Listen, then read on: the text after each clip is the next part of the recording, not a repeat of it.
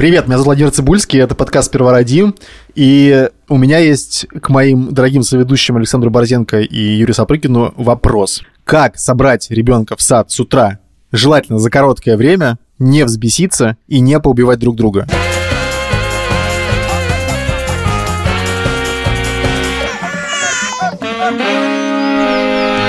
Это наш новый такой специальный формат, короткие выпуски, которые выходят раз в две недели по субботам. В этих выпусках мы друг к другу будем обращаться за советами. Партнер этого эпизода – Международный центр дополнительного образования для детей и подростков Лондон Гейтс.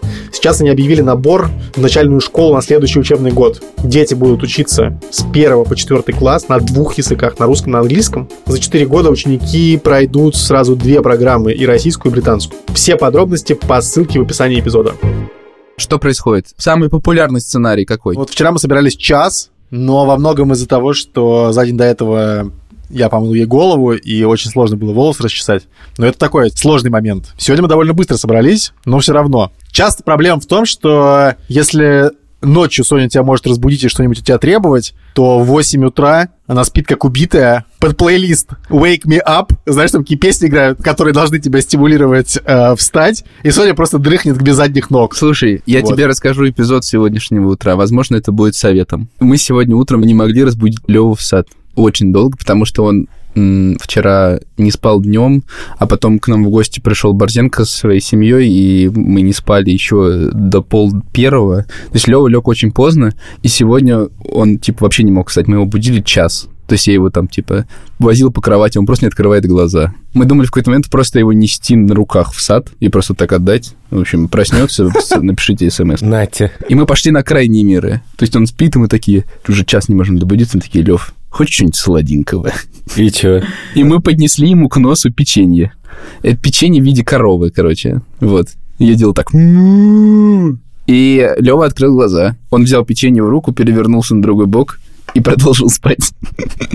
Вот, но потом он проснулся, он так сел резко, вот, и стал его есть, и, в общем, это с хорошим настроением встал сразу. И мы такие, так, все, теперь едем в сад. В целом, мне кажется, раз в жизни это может сработать. Ну, в смысле... Раз ну, в жизни, да. Я... Ты же не будешь постоянно печенье... Печенье ему скормить? Ну, посмотрим.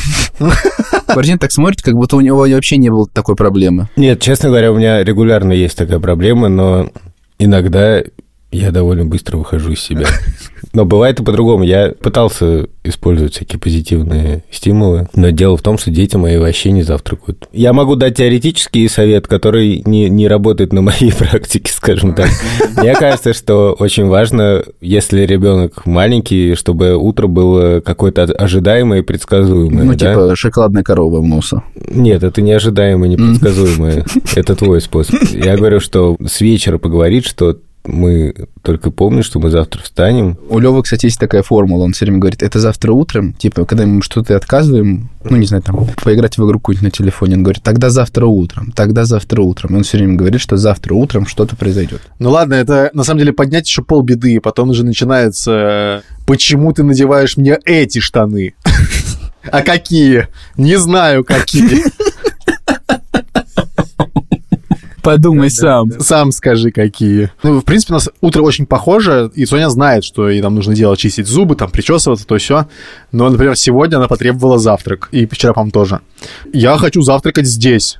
Ну, она завтракает в саду, вообще-то.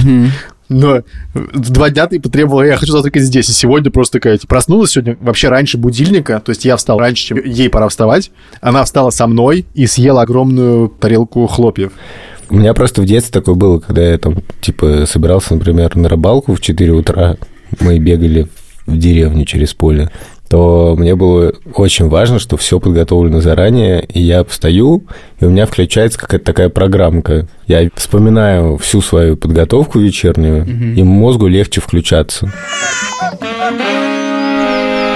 Еще вместе с нашим партнером Центром дополнительного образования Лондон Гейтс мы еще делаем рубрику, где рассказываем о всяких занятиях наших детей и вспоминаем наши занятия, чем мы занимались помимо школы. Так вот, недавно у нас случилась совершенно фантастическая история, реально чудо. Ну, мы как-то переживали, что дети мало чем занимаются, долго подкатывали к детям, чем бы они хотели заниматься. И, наконец, Шура решила им найти занятие рисованием потому что Маня сказал, что он хочет рисовать. В принципе, у нас, ну, Тиш с Маней много довольно рисуют и вполне это любит. И Шура стал искать через нашу группу... Facebook, Районную. Районную, районную группу, да.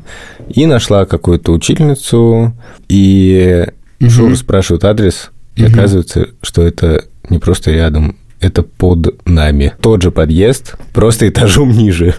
И, во-первых, Маня все равно умудрилась опоздать. Мы очень боялись, что им не понравится, потому что, ну, понятно, что это безумно Знаешь, как удобно. можно не опоздать? Можно просто дыру в полу проделать и вот так спускать Маню туда вниз за руки. Да, и туда кошки, собака, туда, И все рисуют. Да. Ну, в общем, Аня с Тиш туда сходили, им понравилось. Они принесли назад две картины а с одним сюжетом. Это было солнце всходящее из-за пирамид. В общем, сегодня они туда снова отправляются. Интересно, что же они принесут оттуда теперь? На самом деле, не знаю, но мне очень интересно. Борзина, ты, когда они пришли, ты такой, ого, вы так классно рисуете, ну все, художниками будете. Нет, я был умнее. А что ты сказал? Сказала, а почему не птиц рисовали? Мне было интересно посмотреть на то, на разные их находки. Например, мне очень понравилось, что Маня очень аккуратненько выписала плиточки на пирамидах, ну, то есть вот все прожилочки вот между кирпичами. А Тиша очень круто изобразил песок в такой довольно интересной технике. И у Тиши еще так пирамиды как бы одна из-за другой вылезает, как в такой перспективе. Ну, в общем, это было интересно. В общем, спасибо за описание этого рисунка. Вот мне всегда нравилось, что Петин, преподаватель виолончели, он был действующим музыкантом. Типа Мгм. говорил, сегодня не могу заниматься, я сегодня в опере играю. И мне казалось, что это безумно важно, когда человек Учит... э, учит тому, чем он постоянно сам вот на практике занимается. мгм. То есть педагог хороший, это тоже очень круто, и на самом деле у этого есть свои огромные преимущества. Но вот когда ты преподаешь то, чем, Чем сам занимаешься, мгм. это очень круто. И вот я так понял, что в Лондон Гейтс как раз вот такая система. Центр Лондон Гейтс э, основала еще 10 лет назад Юлия Десятникова. Она психолог, и она очень активно ведет соцсети, в которых делит своим опытом и знанием вокруг всяких штук, связанных с образованием, родительством и общением с детьми. И что нам нравится, что там нету, как и у нас, никаких таких жестких советов, типа делай то, делай все. Там как-то все с уважением и по делу. Ссылка на Инстаграм будет в описании подкаста.